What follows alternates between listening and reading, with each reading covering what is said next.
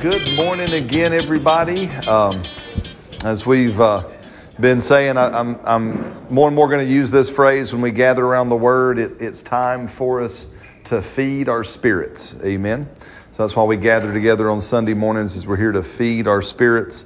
Um, you know, we feed our bodies three hot meals a day, right? So we should do the same thing with our spirit, right? We should feed our spirit not just one cold snack a week, as Brother Hagin used to say, but we should feed it three times daily as well, just to feed our hearts. But it's time for us to eat together of, of the Word and just grow in Him. So if you want to find the book of Romans, and I'm going to just pick up, um, I thought I was done, but I uh, just felt like we just need to go ahead and land the plane. How's that sound? I kind of left us in mid flight and I, a lot of new faces, and I'll kind of give a real quick review but I encourage you that if you haven't heard the past couple of messages, please go back to our podcast.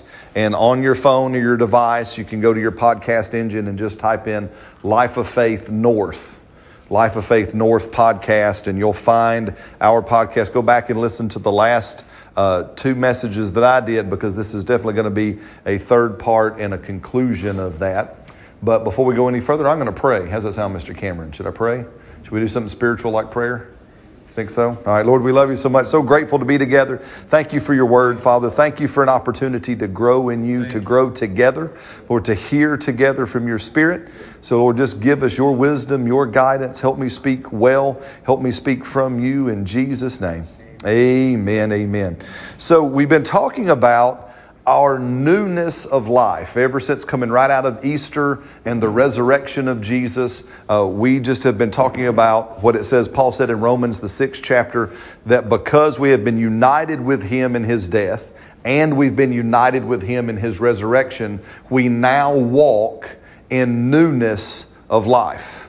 Everybody say new life. Again, I kind of jokingly said, Have you ever wished you could have a, a new life? Anybody ever been that way before? It's been that kind of a week, and you just wish you could have a whole new life.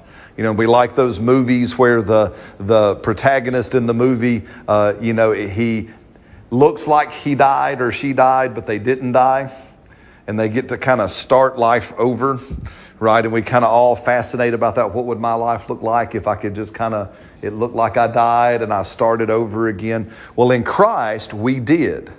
The old man died and we were born again, we were born anew into a newness of life. So you have a brand new life. And what's just been real strong in my heart to, to talk about this is, and that newness of life is a life free from sin. I'll at least get one amen right there. Hallelujah. Maybe y'all don't want to be free from sin. I don't know anybody not want to be free from sin. You just want to stay stuck in your sin? You know, everybody say, I am free from sin. Free from sin. Right? You are free from sin. And you're truly, when we've looked at it, you are free from your old sin nature. Right? I don't know. It, again, it seems like it's something we haven't told many believers, or we've only told them partially. Paul in the book of Colossians says that when you were born again, Jesus performed a circumcision or a procedure on your spirit, on your heart. And it says that he reached into you, into your spirit, and he cut away from you your old nature with all of its passions and its lusts. Hallelujah. You have been freed from your sin nature. Right? I loved uh, in Facebook, one of Selena's friends, I loved her post that she shared, you know, that there is a truth to there was a time that I was a sinner that was saved by grace. But the moment I was saved by grace, I ceased being a sinner. Amen. And now I am a saint. Hallelujah. And you are too. Why don't you try that on for us? Say, I'm a saint. I'm a saint. Why don't you look at the person next to you and say, hey, I'm a saint. I'm a saint. I'm a saint. Right? that kind of sounds funny to us, doesn't it, when we hear our say? But remember, a saint simply means I am holy, I am pure. Amen. I, I am free from contamination. You are a saint of the living God. You are holy. You are pure. You are free from your sin. You've heard me say it. Father had to say it to me finally one day about 10 or 12 years ago when he said, Son, the only way I could free you from your sin is I had to free you from your sin. That's the only way I could do it. The only way that He could set me and you free from our sin is He had to set you free from your sin. And so that is what we've been walking through. And, and I told you part of my testimony because, again, I grew up like many. I grew up in a Christian home, grew up going to Christian school, but I had learned. Uh, not directly, but um, accidentally from my father about pornography and sexual issues and all this kind of stuff. And it kind of clung to me through my whole life. And again, I jokingly say I, I, was, I was living the life of a Britney Spears song. I kept finding myself going, oops, I did it again, right? And I would just repeat and repeat and repeat and repeat. And I was told, well, you're just going to be bound up in something. You know, it's just your thing that's there. And finally, with what we're sharing with you, right, through Romans chapter 5, 6, 7, and today we're going to look at Romans chapter 8, Father showed me, no, son, you have been freed from that right? Because the only way he could free me from it was he right? Remember, we talked about a couple of weeks ago that the again the writer of the book of Hebrews, again in chapter 12, he says, So lay aside the sin and the weight that so easily besets you. Aren't you glad it's just that easy? Notice he did not say, get an intercessory team together. Come on, now y'all look at me real funny now. Come on, he didn't say have a deliverance service. What did God say about if I have a sin? And it seems like from that verse that it's quite common for us to have something. Again, yours may not have been what mine was, yours might have been something else, right? But if you had something that seemingly so easily besets you, he just said, hey, set it aside. Lay it aside. Turn your gaze to Christ and run the race that is set before you so you don't have to battle with it anymore. Amen. Praise God. Now, again, y'all kind of, everybody all right this morning? You just thinking on it? Some of y'all looking kind of funny this morning, just checking. Because I have found that, that for some reason, as Christ followers, one of the number one things people will fight you over is they will fight you to hang on to their sin. now, I think we do it because it somehow gives us some kind of an excuse right? It gives us a reason to struggle, it gives us an out. But as we've been seeing, you have been freed from your sin, so there's your complete and eternal and permanent out. Amen? So, with that, and I'm reading from the Passion Translation again. So, if you've got your digital Bible, you can follow along with me there. If you're more in, in Old King Jimmy or New King Jimmy, uh, you can do your best and just listen to what this is, just kind of keeping up with what we're doing. But I love this Romans chapter 8. We did Romans 6, then we did Romans 7. Now we're going to land the plane, and I'm just going to do what we've done. I'm just going to read us through Romans chapter 8 from the Passion Translation. We'll stop every now and then and kind of smell the flowers but just follow along. And I love what it says here in verse number one. So now then, the case is closed. I love that. The case is closed. There remains no accusing voice of condemnation for those who are joined in life union with Jesus, the Anointed One. Hallelujah. Aren't you glad your case is closed? Aren't you glad the case of sin against you has been closed by the Anointed One, Jesus? Amen. It's been done and closed, and, and no one can open it up against you again because it's a closed case. And there is now no more condemnation for those that are in Christ Jesus. Hallelujah. Aren't you glad you can live a free from condemnation life? Amen. Amen. Amen. No more condemnation. Verse 2 For the law of the Spirit of life flowing through the anointing of Jesus has liberated you from the law of sin and death. Hallelujah. Say, I'm free from the law of sin and death. Say one more time, like you believe. Say, I'm free from the law of sin and death.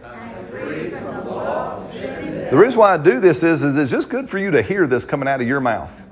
Because sometimes you hear me say it and you go, oh, yeah, that sounds good coming out of your mouth, Brad. But you need to hear it coming out of your mouth. I am free from the law of sin and death. Amen. You are free from that. You know, there was an interesting thing. Uh, if you read the, the life story of a man by the name of John G. Lake, anybody ever heard of John G. Lake before? So, John G. Lake, for those who haven't, he was a missionary to South Africa somewhere in the 1800s. And during his time in South Africa, he got a hold of verse 2. I've been freed from the law of sin and death. Right? And during that time, there was an outbreak of something like the Black Plague or bubonic plague or some kind of really bad plague. We might say coronavirus.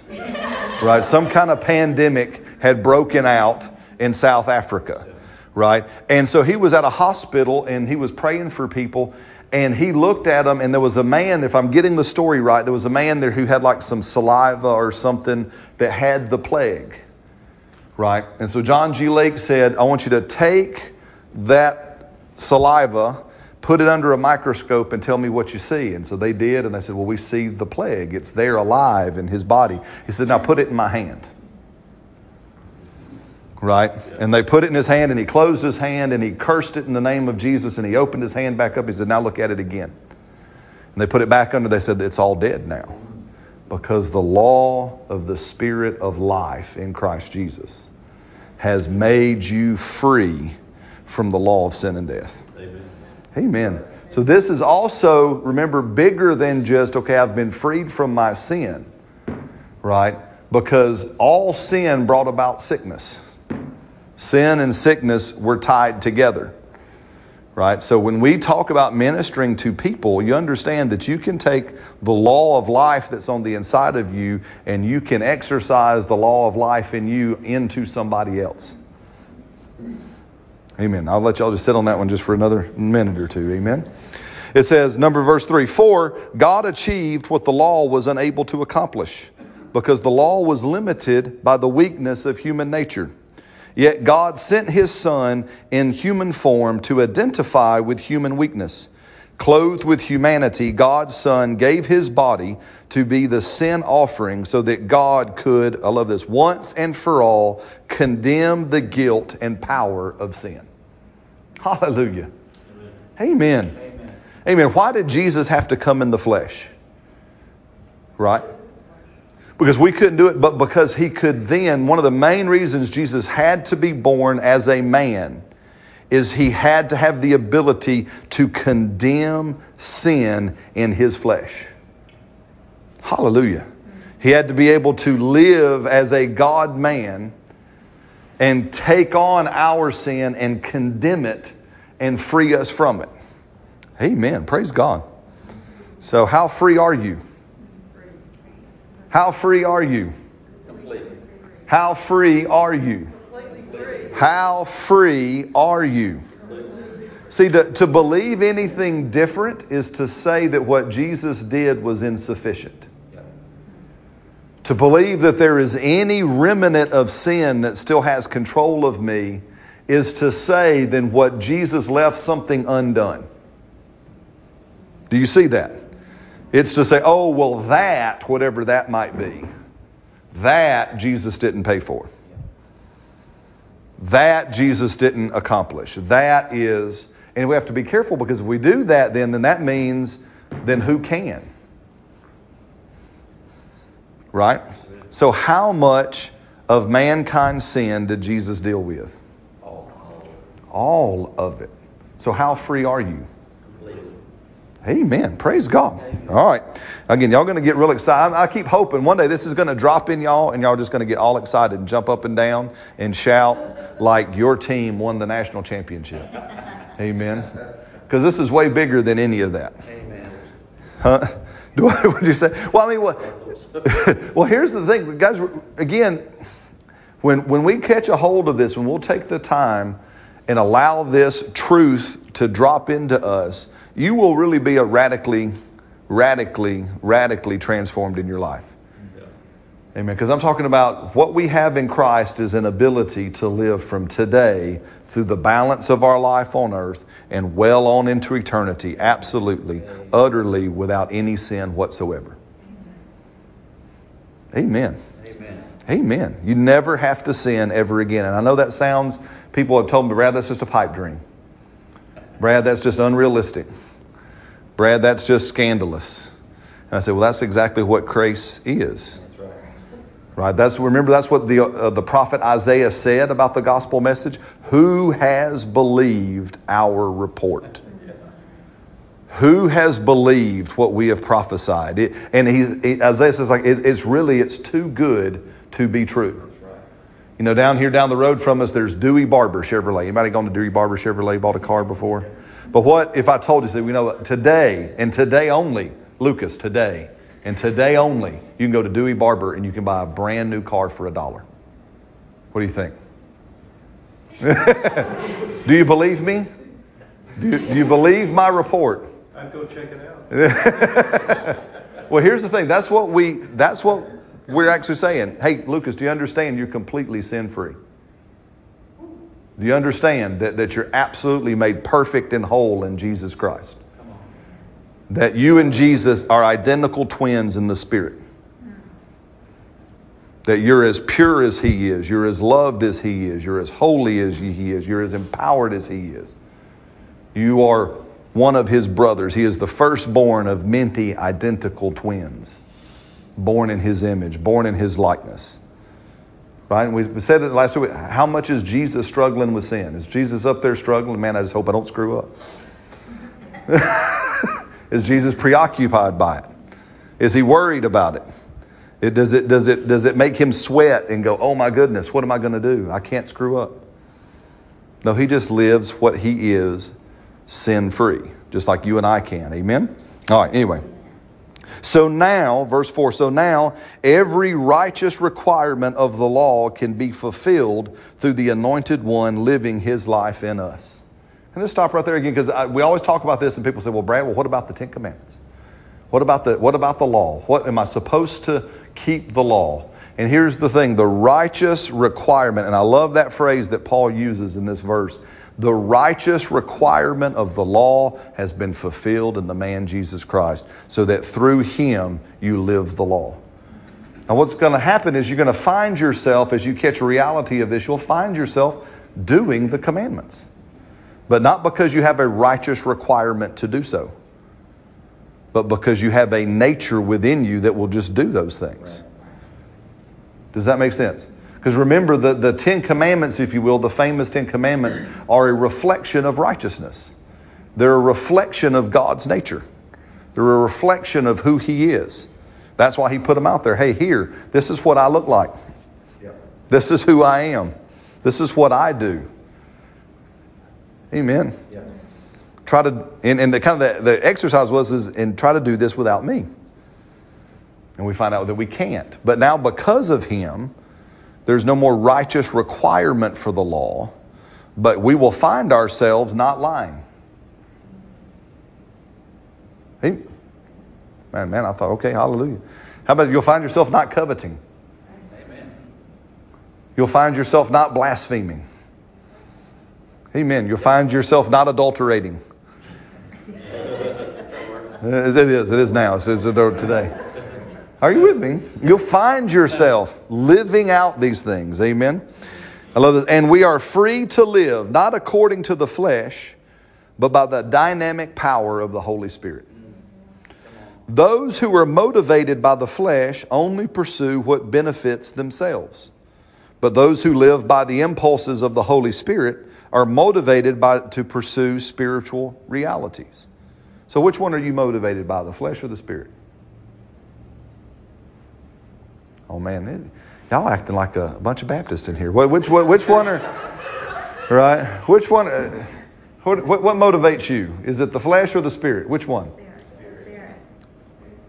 Are you sure? No. You're not sure? No, it's flesh. I mean, you're, you're flesh? No, I mean, you know the spirit does. It should be the spirit. Should be, yeah. A lot of us is the flesh. Well, here's the thing. Why do you think a lot of us, you think it's the flesh?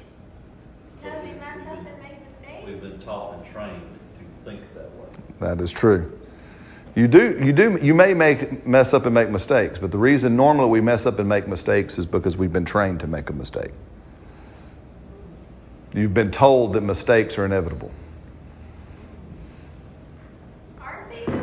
That's a, that's a good that's a good question. That's why we're talking about this. You've been you've been told that it's just gonna happen.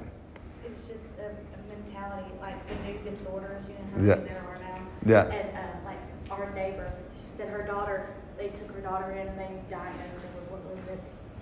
ODD. ODD. Uh, opposition defiance disorder. Uh, yeah. Mm-hmm. She's like, why did you tell my child that? Yeah. Now, oh, I can't. I can't obey you. I can't obey you. I have a disorder. At least she you had, you know, she was mad that they told her Yeah. basically medically that she was a brat. Yeah, medically, she's a brat. In the church, that's what I, you know, no matter how hard you try, You can't do it's it. not gonna, Yeah. just try anyways. Yeah. Well, here's what I here's the truth of the gospel. And this is my hope if we can all understand you have been radically transformed.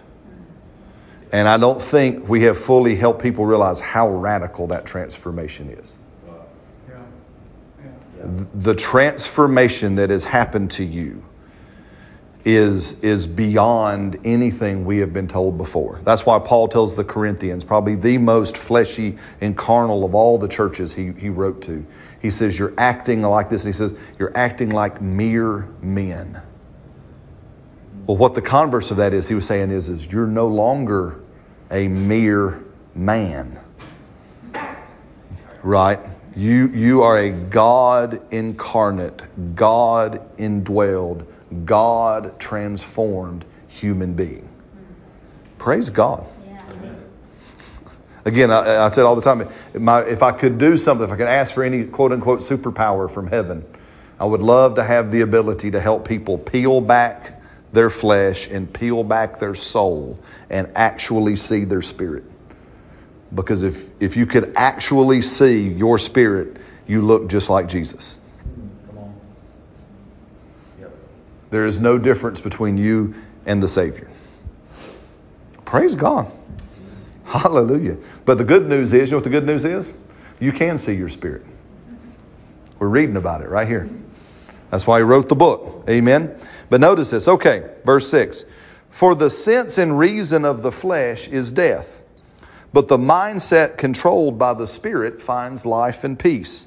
In fact, the mindset focused on the flesh fights God's plan and refuses to submit his, to his direction because it cannot. Here, Paul tells us if we have a belief, like Kevin, if we have a belief that my flesh still has power over me, that my flesh still has control over me, that I am somehow still beholden to the old fleshy nature, then yes, you will find yourself, like it says here in verse 7, you, you won't do the things of God. You won't follow the plan of God. You won't follow the directives of God because the flesh on its own, it cannot. But let's get going. For no matter how hard they try, God finds no pleasure with those that are controlled by the flesh. But, now everybody say but. Everybody say but. Now remember, you got to get your butt in the right place, right? But, right? But when the Spirit of Christ empowers your life, how many of you have the Spirit of Christ empowering your life? Amen. Come on, how many of you got the Spirit of, of Christ empowering your life? Amen. But when the Spirit of Christ empowers your life, you are not dominated by the flesh. I love watching people's heads pop up. Let me say that one more time because some of y'all still don't believe it. When you are of the Spirit of Christ and it empowers your life, you are not dominated by the flesh, but by the Spirit. So, can you say that you have the Spirit of Christ empowering you?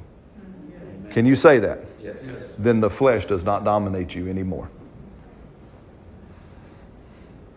Does that make sense? Yes. Yes. The flesh does not dominate you anymore. And if you are not joined to the Spirit of the Anointed One, it says this, then you are not of Him. And here's one of those really distinct verses between the two. If I am of Christ, then the flesh does not dominate me. If I find myself dominated by my flesh, Paul says, then it just means the Spirit of Christ is not in you. You're not of Him. Hallelujah. Guys, uh, I say, this is just as awesome of a hallelujah because there's an answer. Oh, oh, I, I just need to be joined to the Spirit of Christ. Amen. Some y'all look at me real funny now. hallelujah. Amen. Say that out loud. Say, my flesh, does not dominate me. Right? What dominates you? Your spirit. And the Spirit of Christ that you're joined with dominates you. You are principally and primarily a spirit being. That is who you are. Your spirit is the largest part of you. It's the biggest third of you is your spirit. Hallelujah. Mm-hmm. Amen. Your spirit dominates your flesh. Never believe anything different. That's why, if an opportunity for the flesh to rise comes, you can stop and say, "Oh yeah, no, we're not going to do that." Oh yeah, no, I'm not going to. I'm not going to go that way. I'm not going to respond that way. I'm not going to. I'm going to go this way. Amen. Isn't that wonderful? Yeah. Aren't you? Aren't you so glad? Amen. Thank you, Jesus. Now, says verse, and now Christ lives his life in you.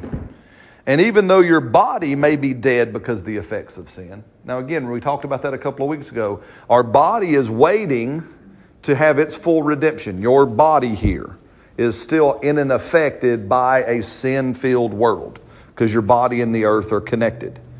D- d- does that make sense? That, and and again, I, and man, and I'll have to maybe make this a two parter. But anyway, is so we shared this at the table the other day, and it and it jumped out at my kids. And I want to make sure I say it here. Remember that when God created mankind, that He made mankind the portal or the doorway between the two realms. Remember, there are principally two realms in creation. There is the spirit realm and there is the physical realm. So let's do a little bit of discipleship. What did God make man out of? The earth. What else? Because he, he didn't just leave it dirt.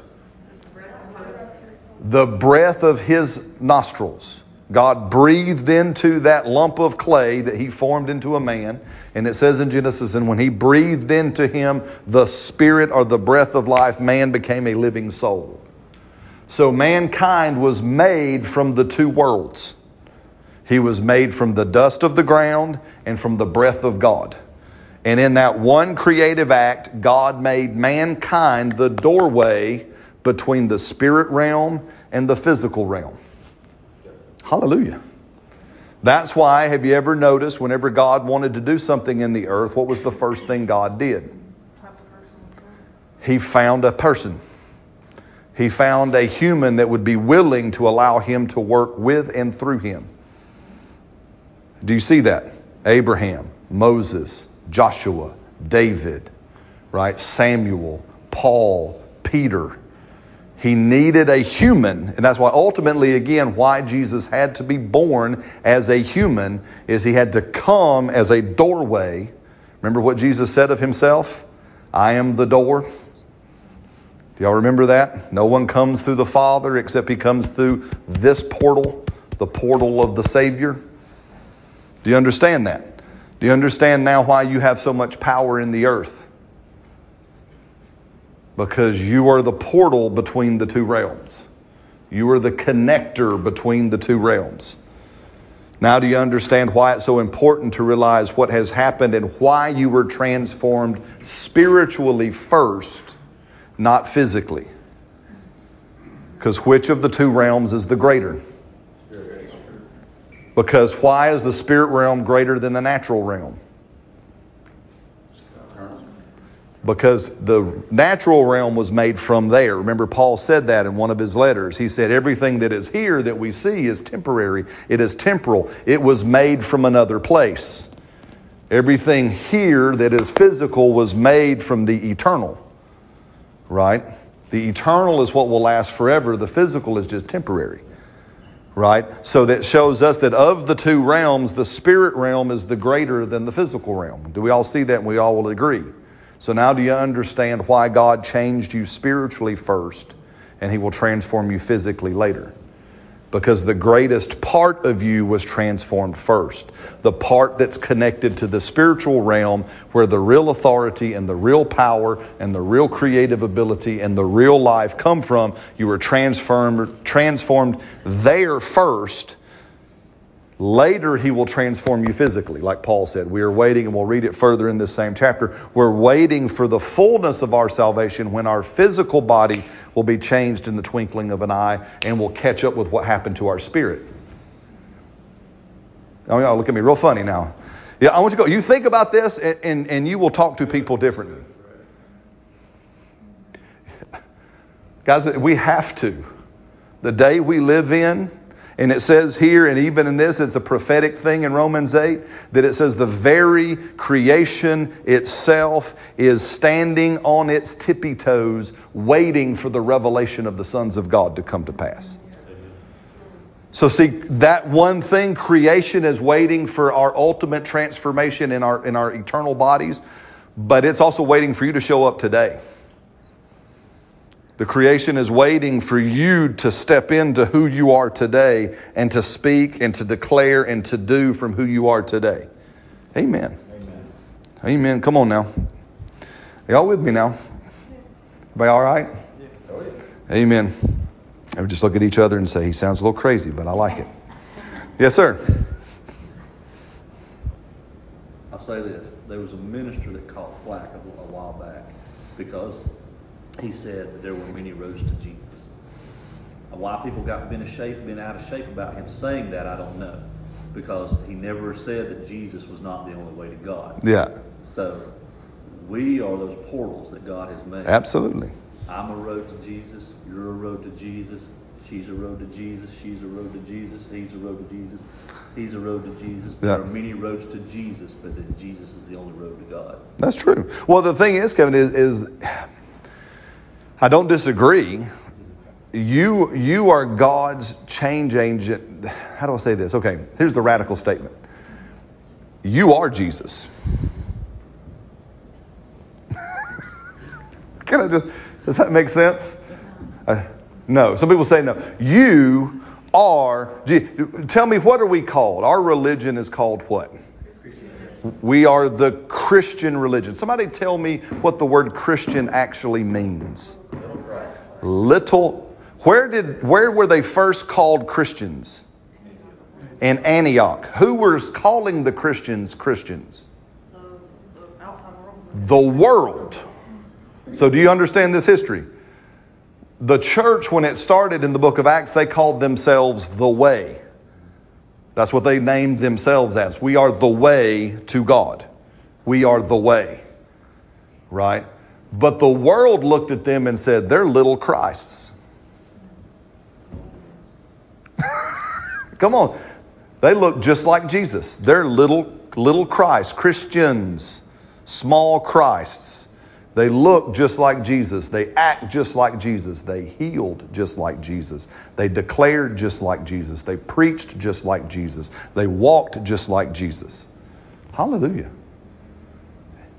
Amen. See, Christianity now has been done a disservice by it being called a religion. That was not a started as religion, it was an identifying phrase. Oh, you're a little Christ. So see, you you are more than just, and I don't disagree with you, I understand, more than just a way to Christ. You are Christ. That's who you are. Amen. Now, everyone looks at me real funny. I'm not saying you're deity. I'm not saying that there's a, there's a job vacancy in the Godhead. Amen. But did I make myself like Him? Who made me like Him? So let's do this. Again, we all come from good Baptist circles, right? So we all believe in sovereignty. Amen. I do too, right? The proverbial who's the potter? God. God. Who's the clay? We are. Gotcha. So the potter gets to do what with the clay? gets to make it to be whatever.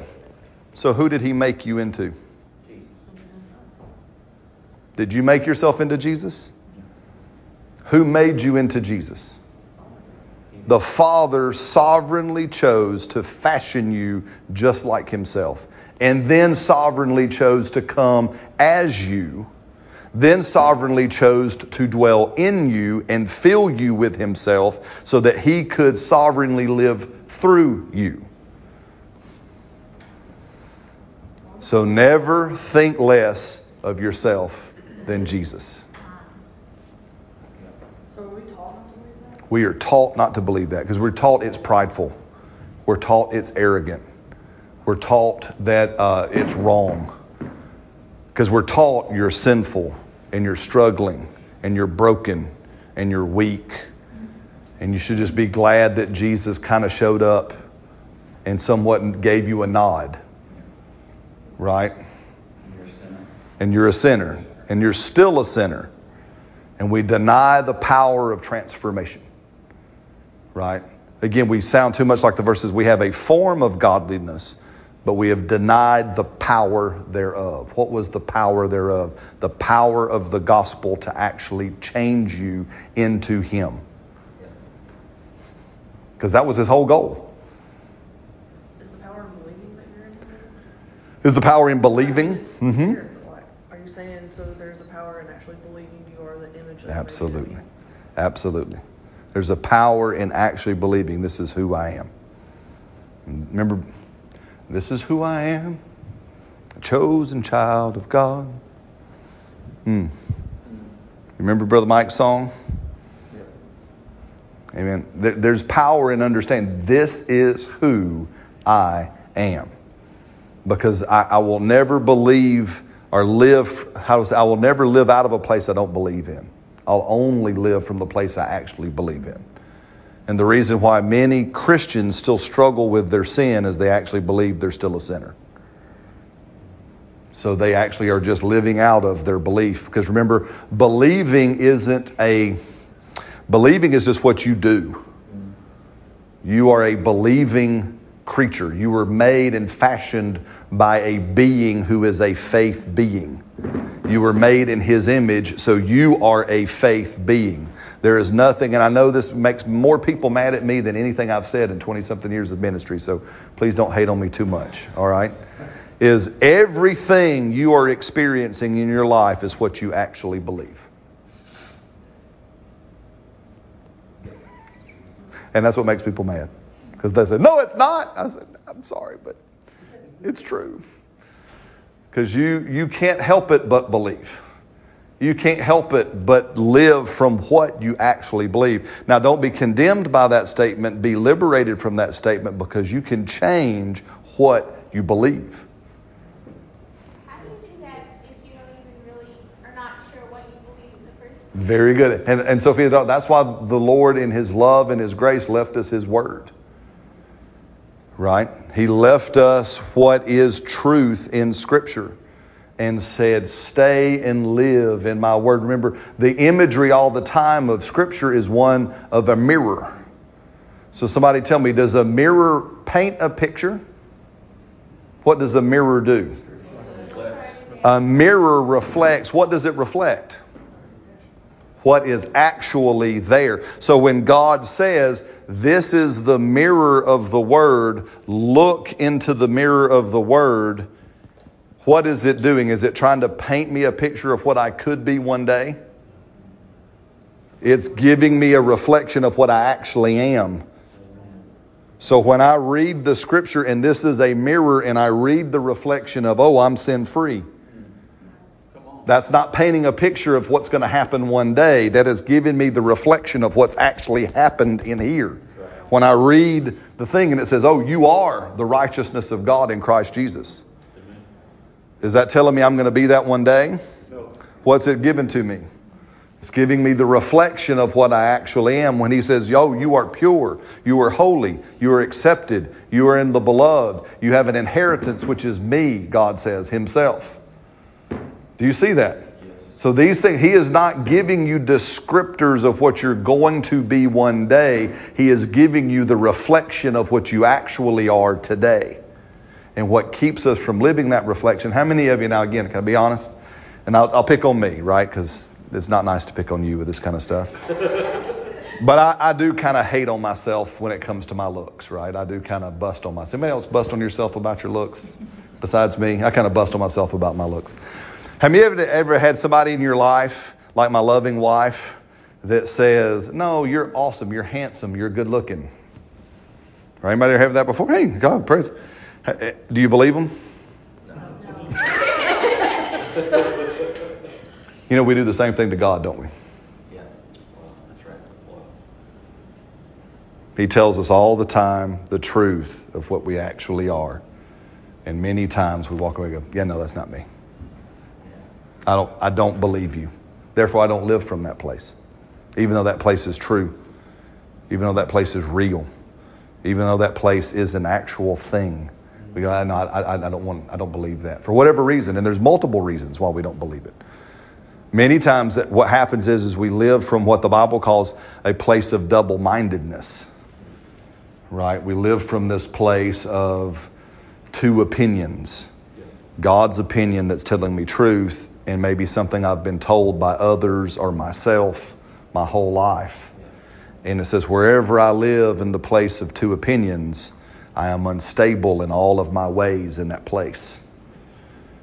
So, so if I live in a place of, yeah, okay, sure, I, I, God says I'm sin free, but I've been told I'm not sin free, I live in a place of double opinion and I'm unstable, and you look like a lot like Brad did. I'm, I'm like a Britney Spears song. Oops, I did it again. Right? Rinse and repeat. Does, Oh, yeah. does that make sense? Is this okay? Everybody all right? Okay. A few more minutes. Is this okay? Keep going. I'm going to try to make it to the because the end of this chapter is my absolute all-time favorite part of the entire New Testament is the end of this chapter. All right. So I want to try to get us to my favorite part of the Bible. Okay. So where did we leave off?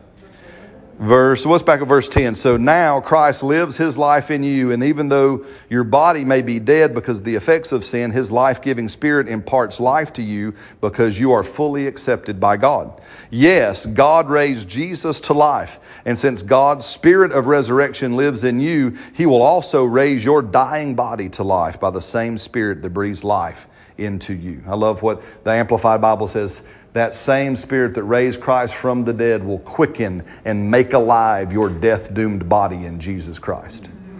Amen. Hallelujah. Hey, it's powerful. That means, hey, listen, I know I'm looking across here and I see some, some wizened maturity in our group here. Amen. Don't, don't let anything other than the resurrected. You all right? We have to talk to you later? Probably. Okay. all right, we'll just sit there and pray. Amen. Amen. he's set free. He's sin free. He, he, he, may still be getting a spanking, but he's sin free. But, um, amen. But if you're here, let that resurrected life of Jesus quicken your physical body. Amen. Amen. That same resurrected power that's on in your spirit will push itself out. You can let it push itself out into your body, and it'll push out things, and it'll energize things. Amen. Praise God. It'll it'll make you alive. Amen. And come on now. So then, it says, verse 12, beloved ones, the flesh has no claim on us at all. Hallelujah. How much claim does the flesh have? None. None. And we have no further obligation to live in obedience to it. Amen. Praise God. You have no further obligation to obey the flesh. For when you live controlled by the flesh, you're about to die. right, Courage? Okay, anyway. But if the life of the Spirit puts to death the corrupt ways of the flesh, then we taste his abundant life. Hallelujah. Amen. The mature children of God are those who are moved by the impulses of the Spirit and you did not receive the spirit of religious duty, leading you back into fear of never being good enough. Praise God. But you have received the spirit of full acceptance. How, how, how accepted are you? Fully. Fully accepted, enfolding you into the family of God, and you will never feel orphaned. For he, has, for he raises up within us our spirits, join him in saying the words of tender affection, My beloved Father. Amen. Praise God. Isn't that awesome? For the Holy Spirit makes God's fatherhood real to us as he whispers into our inmost being, You are God's beloved child. Amen. You are God's beloved child. Hallelujah. And I love, and I got to just hit the, and so back up there before it says that the Spirit will then lead us to put to death the deeds of the flesh. And y'all heard me tell this testimony, but it's the most powerful one I've had in my life in ministry, so I'll just tell it one more time if that's okay. Right? But a, a number of years ago, we had a young lady in our Irondale campus that received Jesus. And she, born again and all this kind of stuff, sweet girl. And then uh, she comes to the church over there, and I just happen to be there with Pastor Mark, our, our pastor at the other campus.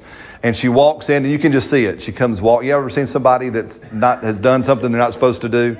She has that kind of right, and she and you can just see it on her. She just walks in, and you just see, and she goes, "Oh, good, you're both are here talking about me and Pastor Mark. Y'all are both here. I, I need to talk to you guys." And we're like, "Okay, sure." So she sits down and she goes, "Well, I've been smoking pot again." And she just, you can just see her, just beat down, weighed down. And not that I wish I could say I was this smart, but it was just the Holy Spirit. I just looked at her and said, I am so excited for you. and she looked up and her head popped up and she looked up, she goes, Pastor Brad, you're excited I'm smoking pot. I said, I'm really excited you're smoking pot. It makes me so happy for you. And she goes, I'm really confused. She goes, why, why are you excited I'm smoking pot? I said, because six months ago it never bothered you, did it? And she goes, No, it never did. I said, Because now that it bothers you, it's a sign you're a child of God. Because He's leading you to put to death the deed of your flesh. So you, instead of feeling condemned, you should rejoice because now it is proven to you that you are saved. And you are free from this. And you are, and we walked her through these verses that I'm walking you through. You're free from this. And, and she dropped it and never went back. Wow. Amen. So whenever we do something and it feels like we're controlled by our flesh, and something goes, ugh, we should go, oh, hey, I'm a son of God. I shouldn't do this. I don't have to do this. I am freed from this. I'm no longer under the obligation of this desire because I am a child of God and He will lead me to put to death that deed of the flesh. That thing that, again, may even have seemed so easily to beset me, I'll lay it aside Amen? Amen, amen, amen. Verse 17. And since we are his true children, we qualify to share all his treasures. Amen. For indeed, come on, y'all. One day y'all to get saved, and it's just to be awesome. Let me just read that again, and hopefully your salvation will perk up. Amen. For since you are his true children, we qualify to share in all his treasures. How many of you think God's got some treasures? Yes. Amen. For indeed, we are heirs of God Himself. What is your inheritance? God Himself. It makes me quit trying and longing to go to heaven because you have inherited God. You will live wherever He dwells.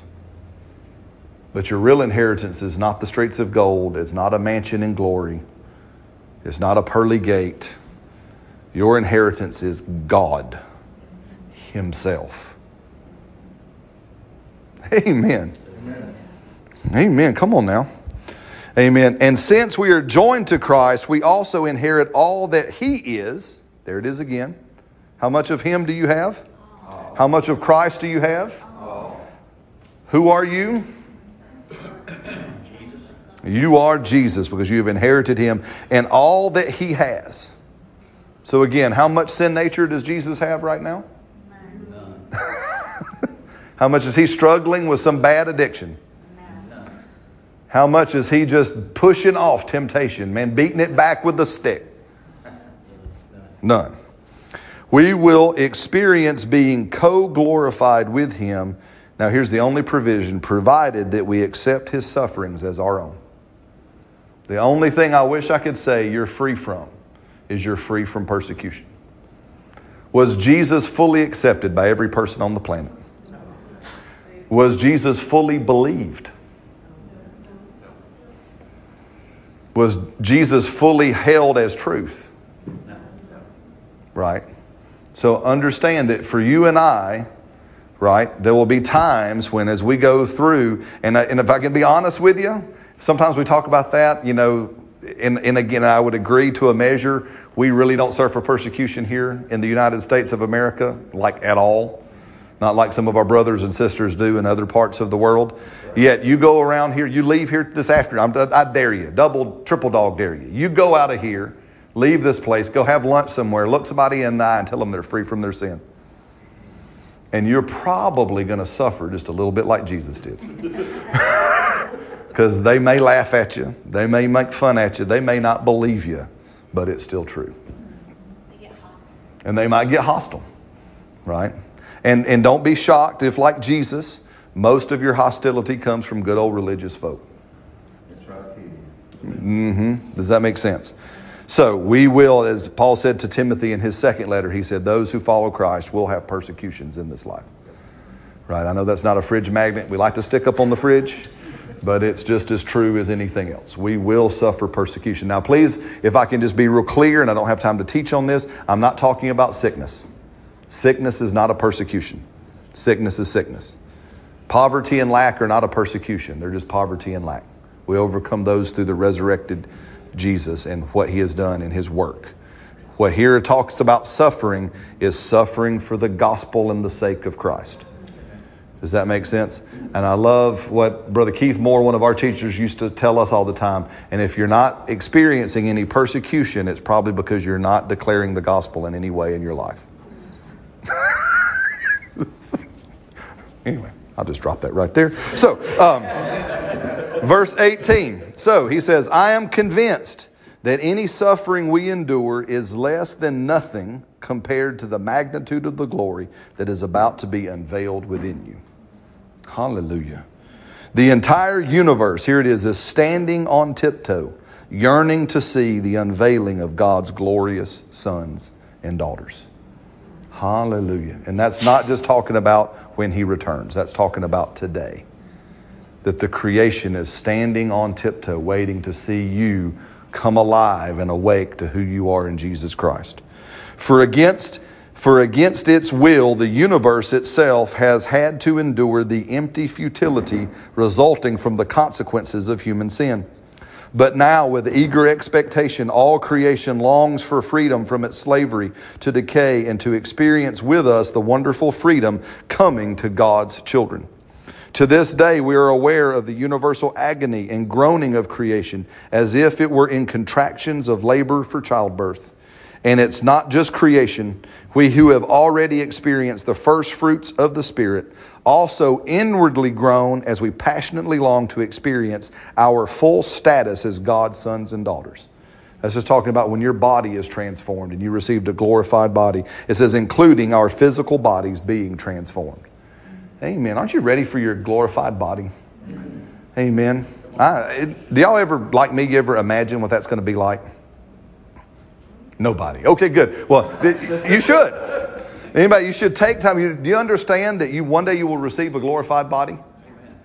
Your body will be transformed in the blink, in the twinkling of an eye. And again, this is not time for teaching uh, eschatology stuff, but in Thessalonians, it does not say you will be. It says you will be transformed in a blink, not necessarily caught away in a blink. That when Jesus returns, you will your physical body will jump and catch up with your spirit just that fast. Wow. Now, again, it, Brad's, this is Bradology, okay? I can't necessarily prove it, but you can't necessarily disprove it. So we'll kind of go there. It's just a Bradology, right? That how awesome was Jesus' first coming? Did he like slink in here through the back door? No. Somebody tell me about the awesomeness of Jesus' first coming. What was awesome about his first coming? Huh? First thing is the, the, the angel we just Big old choir of angels singing out loud and visible. That doesn't sound very sneaky, does it? What other awesome stuff happened that Jesus is? There was a star that hung out in the sky for two years till the wise man got to him. So think neon sign saying, Here he is. Right? Not very sneaky, is it? Any other kind of neat thing? The shepherds, the wise men themselves, that there were people who were not Jews. These were not Jewish people. These were astrologers. These were moon worshippers from somewhere else that was apparently two years' journey by camel or ever. This is not two years in a plane. This is two years on foot. Who came in droves. This was not three as we see on our Christmas cards. It was enough to get King Herod, who wanted to, to be king, he was nervous about the size of the entourage that would come to the newborn king. So, how sneaky is God? So, why do we think he's going to be sneaky in his second coming? Why do we think he's going to slick in here? It says he will come as a thief in the night, not a thief in the night. It just says he'll come when you're not ready for him to come. But it doesn't say it would be sneaky. Right? Do you understand? Loud trumpet, sky split open, clouds of saints on white horses. He will touch down on the Mount of Olives where he prayed that night, and it says the floor of the Kidron Valley will rise up to meet his feet, and he'll split the eastern gate. So God's not really into sneaky. He, he doesn't hide very well. He's a very extroverted person. That's exactly God is not this sly introvert. That, does, does that make sense?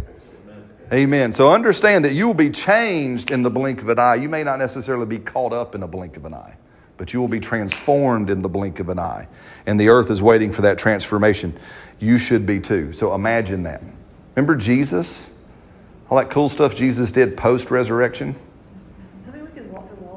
I personally believe.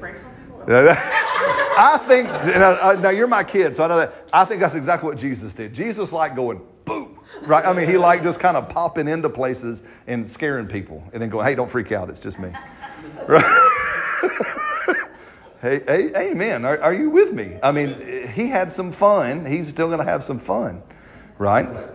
You know, Cedric, I'm most excited about. He still did fish fries after the resurrection. It's still, it's in there. Amen. Praise God. So anyway, verse 24, and I got to land the plane. For this is our hope of our salvation. But hope means that we must trust and wait for what is still unseen.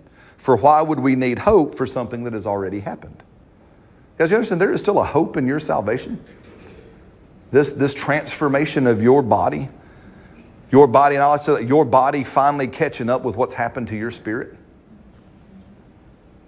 I want you to think of it like that. It, it, it's your physical body will finally catch up to the transformation that happened in your spirit, right? And they'll be unified.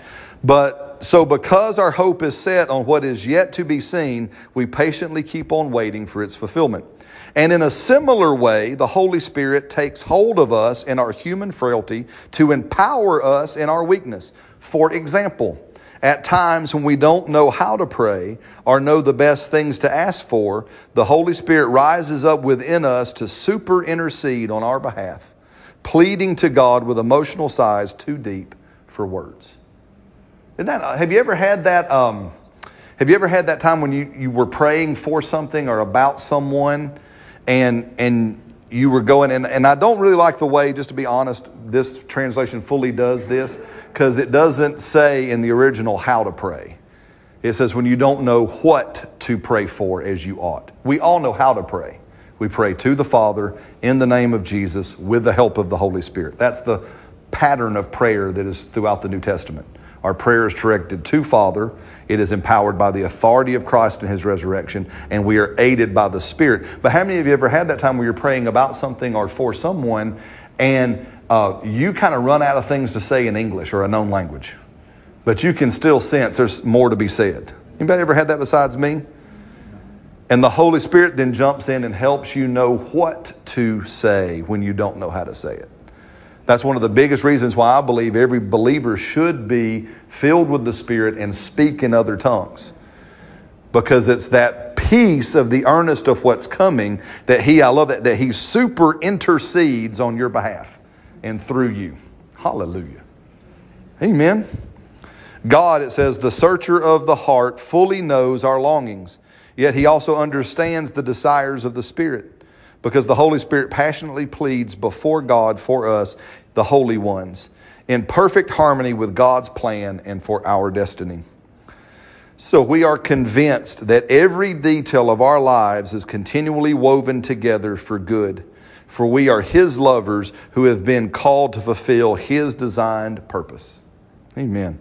For we know all for he knew all about us before we were born and has destined us from the beginning to share the likeness of his son. You- what are you sharing? What does that mean? How, well, you are Jesus. Somebody says you're like him. You share his likeness. You are like him. This means the son is the oldest among a vast family of brothers and sisters who will become just like him. Hallelujah. So, who are you? Jesus. Say it out loud. Some of y'all are still nervous about that. Say, who are you? Where are you from? Heaven. Amen. Come on. Yeah, this is going to get some of y'all really excited in a couple of days. Having determined our destiny ahead of time, he called us to himself and transferred his perfect righteousness to everyone he has called. Kevin, has he called you? Then how perfect is your righteousness? Perfect. And those who possess his perfect righteousness, he co glorified with his son. Hallelujah. Amen. Have you ever heard this before? And I know what we mean when we say this, so please bear me a little bit of tongue in cheek. Have you ever said, don't touch the glory of God? That God doesn't share his glory? Have you ever heard that before? Have you ever heard that before? How many of you ever said that's not necessarily entirely true? I know what we mean in that I, I should not take credit, like I did it of myself.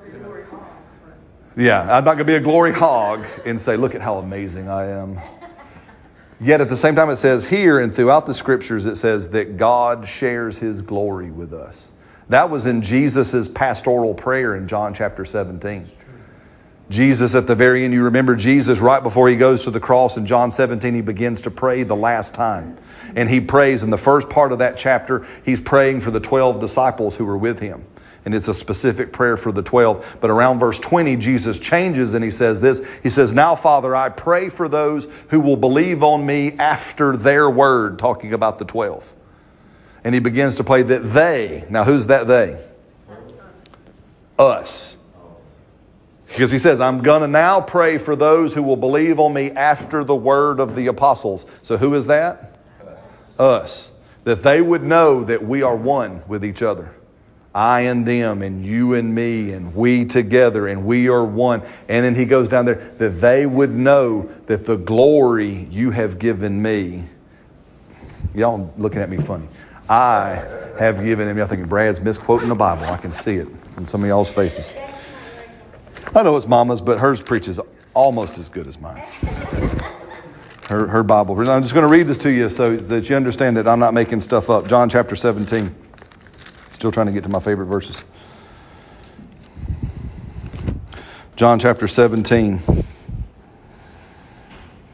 And around verse 20, it says, I do not pray for these alone, talking of the 12, but I also for those who will believe in me through their word. Now, who is that? For they all, that, that they all may be one, as you, Father, are in me, and I in you, that they also may be one in us, that the world may believe that you have sent me.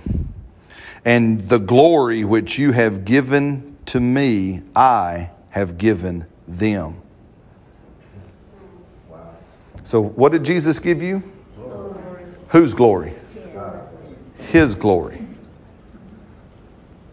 So, don't ever believe that God doesn't want to share His glory. Because that was Jesus' last and final prayer, that we would understand that He has shared with us His glory. And remember, glory means the expressions of someone's nature. We talk about, we go to the mountains and we look up at the mountains and we talk about they're glorious or the glory of the mountains. What do we mean by that word glory? It means it's the nature of that mountain range, its majesticness, its beauty, its splendor, its awesome, whatever, right? Or we go to the ocean and we see the glory of the sunset down on the beach, or we see the glory of creation. We are talking about we see its nature, what it is and what it does. So when God says, He says, I now give to you the glory, Father, that you gave me. Now we understand why Jesus could say, You'll go and you'll do greater works than I did. because now I've given my glory to you and to you and to you and to you and to you, and I've shared my very nature the nature that frees people from sin, the nature that liberates people from disease, the nature that sets the captive free, the nature that opens blind eyes, the nature that declares the acceptable year of the Lord. Amen. Amen. Amen. Finally, here are my favorite verses, and we'll land the plane. We won't stop. These are too good. After 8. So, what does this all mean? Verse 31. Love Paul. So, what does all this mean? If God has determined to stand with us, tell me who could ever stand against you? I love that. If He has determined to stand with you, who could ever stand against you? For God has proved His love by giving His greatest treasure, the gift of His Son. And since God freely offered up Himself as the sacrifice for us all, he certainly won't withhold anything from us that He is also able to give. Amen. Amen. Praise God. Amen. So, is God keeping anything from you? No. No. Is He keeping anything from the world? How do we know He's not? Because He gave the best of all, He gave Himself. Remember that? I love that uh, that, that song that Hillsong did, the darling of heaven crucified. We don't understand that word in English, in American English. You know what the darling was? It was the most precious sheep. Every shepherd in his flock had what they called the darling of the flock. Right? The darling of heaven crucified. Worthy is the Lamb. So if he gave the darling of heaven, would he withhold anything from us? Amen. Amen. Who then would dare to accuse those whose God has chosen in love to be his, whom God has chosen in his love to be his? So who would dare to accuse those people? God himself is the judge who has issued his final verdict over them. And what's that final verdict? Not guilty. So if God's final verdict over you is not guilty, remember what I've told you, and I'll tell you as long as I'm alive, right? If God's opinion about you is different than your opinion about you, I would just stick with God's opinion.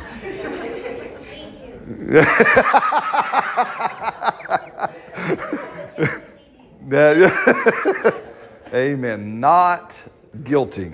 Is that what you're hoping for, brother? Amen. Amen. Verse 24.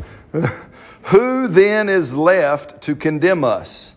Certainly not Jesus, the anointed one. Amen. Do you hear this? Uh-huh. If God the Father's verdict is not guilty, and Jesus is certainly not the one who is going to condemn you, and we know that only the Holy Spirit follows the voice of the Father and the Son, then is God condemning you? For he gave his life for us. And even more than that, he has conquered death and is now risen, exalted, and enthroned by God at his right hand. So, how could he possibly condemn us since he is continually praying for our triumph? Amen. Praise God.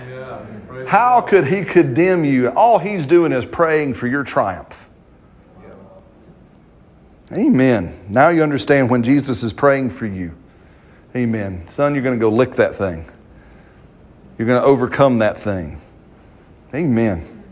Who could ever, I love this, who could ever divorce us from the endless love of God's anointed one? Absolutely no one.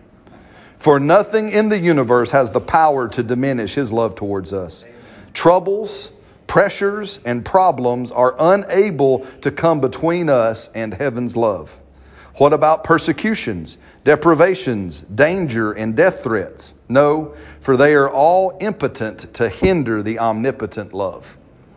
Hallelujah. Even though it is written, all day long we face death threats for your sake, God, we are considered to be nothing more than sheep to be slaughtered. Yet, even in the midst of all of these, we triumph over them all, for God has made us to be more than conquerors and has demonstrated His love, uh, and His demonstrated love is our glorious victory over everything. Amen. Amen. Praise God. So now I live with the confidence there is nothing in the universe with the power to separate us from God's love. I'm convinced that His love will triumph over death, life's troubles, fallen angels, or dark rulers in heavenly places. I love that. Don't be afraid of the devil. Can I just say that out loud? Can we stop being afraid of the devil? Right, Can we stop being afraid of fallen angels? right. Amen. Hallelujah. Do you understand? How many angels did the devil take with him? A third. How many does that leave behind? That leaves two thirds. Hey, so so again, I told you I'm not the sharpest knife in the drawer, but bless God, I am in the drawer. Amen. So as the, as not the sharpest knife in the drawer, if, if I've got two thirds and one third, is that not two to one ratio? So there's two good angels for every one fallen angel, one to hold him and one to beat him up. Hallelujah. Do never fear the devil. Amen. I love that. I'm going to read that again. So now I live with the confidence that there is nothing in the universe with the power to separate us from God's love. I am convinced that his love will triumph over death, life's troubles, fallen angels, dark rulers in the heavens. Amen. There is nothing in our present or future circumstances that can weaken his love. There is no power above us nor, bele- nor beneath us. No power that could ever be found in the universe that can distance us from God's passionate love, which is lavished upon us through the Lord Jesus, the Anointed One. Hallelujah. So, now how loved are you? What can come between you and God? Remember, what if God was your tag team wrestling partner? I just keep him in the ring. Tag him in fast and let him stay in the ring and just cheer him on all the way. Amen. Are you with me? Guys, you are free from your sin. You have been transformed by the power of his love and you look just like Jesus. Whatever Jesus is suffering from, that's what you would suffer from. The only thing I see that he suffers from is unbelief. Right? People who won't believe in him, people who refuse to trust him, take him at his word. That's about the only thing we could say that I would share with him. But everything else, he's not struggling with sin. He's not struggling with sickness. He's not struggling with poverty. He's not struggling with purposelessness. He's not struggling with anything of that. Amen. And neither should you or I. Amen. Yes, sir. Do you feel like we also have to take a, uh, we have to be more proactive what we allow our eyes to see and what we allow Sure. to hear? Absolutely. Because see, if God is not condemning us and Satan has no power over us, who the only one that can stop you from believing what God has said about you? That's you. You. That's And right. then- But then, but if, if, if that's the case, that can only come out of you. So what have you allowed in you? Yeah. That's good. Well, that's why we're told to, again, look into the perfect law of liberty. Continue in the perfect law of liberty. Remember, we said it before. Uh, James said, Receive with meekness the engrafted word of God, which is able to save your soul, not your spirit. Your soul, your mind, your will, your emotions, your passions, your desires, your intellect, your interests. That's your soul. Right? I love Brother Hagin used to say it best. He would say, Many Christians live and die and never have their soul saved. Their spirit is saved, but their soul is not saved because they never engrafted the reflection of the Word of God into their mind, their will, their emotions. And, and what it means by that, to let, remember, we don't do this a lot because we don't grow a lot of stuff anymore. But when I was a kid, my folks had a nursery and we did some grafting. When you graft in uh, a certain branch into another tree, it becomes part of that tree. It's not just a glue on. Many times we have treated mind renewal as I'm taping something on to my life. I hope it doesn't fall off. Instead of realizing, no, I'm allowing the Word of God and the reflection of the image of Christ that I am, I'm allowing that to be engrafted into my thinking until it becomes me until that thing which is engrafted in is enveloped by the way I think. D- does that make sense? And, and again, to the point, like I said before, does that mean in my own journey that I don't struggle with pornography? Well, here's what I don't. But here's what happens sometimes the nudge comes, the bait of Satan, if you will, throws out there. But I've gotten so convinced of how free that I am that literally when that happens, I stand there and go, if I grab that, I have to deny who I am. To go back and do that again, I would have to now consciously, with my brain, say, I'm bound by that. Because I have so persuaded my thinking I'm free from that. that it literally has to be one of those things where I would have to, um, I'd have to pick it up again in a denial of who I know that I am. And when, when you get to that place, you look, you look at stuff and go, I ain't touching that. So do I struggle with it? It comes and I go, I ain't touching that. I mean, that's the struggle. that's about as hard as it can be. I don't do that no more. That's just because, because that's, not me. Just like I don't any fish. Just like, you're so funny. You, that's a different story. Okay. Amen. All right, well, let's pray. Does this make sense? Hallelujah. Lord, we love you so much, so grateful, so thankful for your word. Father, thank you for who you have made us to be. Thank you that you have made us in your image. You have fashioned us in your likeness. You have crafted us into you. And just here, if that's, again, if this is new stuff for you, it, in some way or measure, I want us just this morning take a minute and just, this is how it starts saying, God, this is new to me, but I'm willing. God, this sounds strange. Uh, this might be sound challenging. It might all kind, but I'm willing. I'm willing to right now say it's true. I'm willing to accept the implications of that truth, which means, Father, I've been freed and I've got no more excuses. I've got no more excuses to what hangs me up. Amen. And just say, Father, just you right now take a moment and just talk to God about that and say, Lord, here, man, thank you. Lord, help that be a dawning reality. Further, even in me, Lord God, help it be bigger and greater and brighter and deeper. Lord, help me see parts of it I know that I haven't seen yet, the, the radicalness of this transformation. Yes, sir. Help me see. I know I need to see it more when it comes to ministering healing to people. Lord, to, to liberate them from what sin has caused in their physical body. I know there's, a, there's something in me that clogs up the tube right there. Help me with that, Father. I want to see how deep this goes. In Jesus' name. In Jesus' name. Hmm. Amen. Pray. I mean, can I just, I know this is going to sound goofy, but this is just my brain. If you saw that movie, The Matrix, anybody see the old movie, The Matrix? If you haven't seen it, you need to go back and see it.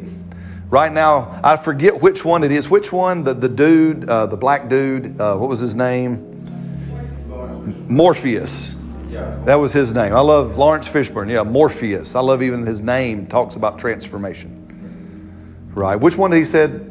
You took which pill to get out? Was it the blue or the red one? Y'all remember? Was it the red one? I don't remember.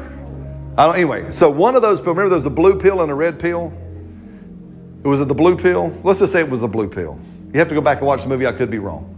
And if you haven't seen movie, go back and watch the movie maybe this afternoon. But the Matrix, right? And he said, he offers them to them and says, now he gives them the caveat. If you don't actually want to be changed, don't take the blue pill. You can take the red pill and go right back into what was always there. Today, God is saying, Will you take the blue pill? Will you just take the blue pill and let Him unplug you from the matrix of sin into the reality of what it actually looks like to be a son of, of God? Amen. But you got to be willing to take the blue pill. He's not going to force you to take, He'll let you live in the matrix. He'll still love you in the matrix. He'll do all he can do for you in the matrix. But he wants you to live free from that. What now? The red pill is free, the blue pill Okay, oh, guys, so Kevin looked it up. I know Kevin. So the red pill, take the red pill. Red pill is freedom. Makes sense. It's the blood of Jesus. Amen. Red pill is freedom. Blue pill is stay. Whichever, take the pill. take the pill of transformation. Take the pill that you have been changed. Take the pill that you are like Him. Unplug yourself from the religious matrix. Unplug yourself from the dynamic of the world. Amen. Amen. Praise God. Well,